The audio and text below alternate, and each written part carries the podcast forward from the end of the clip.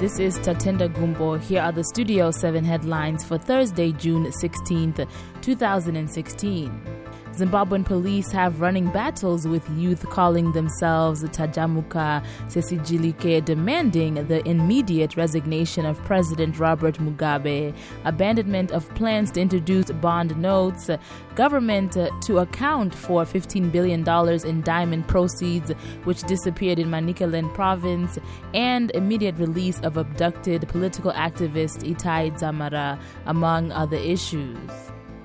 Two political parties urged the International Monetary Fund to stop helping President Robert Mugabe's government, saying they are likely to prescribe wrong economic measures for a nation that is already on its knees.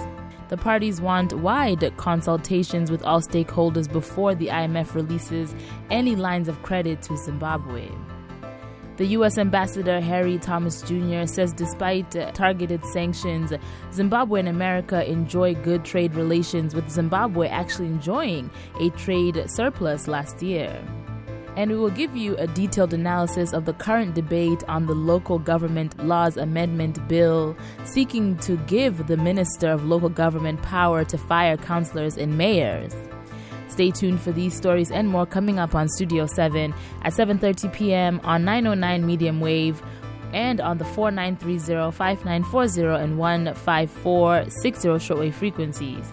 We also broadcast on www.channelzim.net. Please check us out on Facebook, WhatsApp, and Twitter.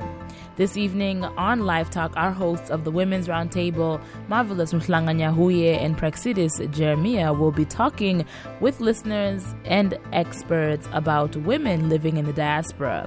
Participate by sending your messages on our WhatsApp number 001 202 465 0318.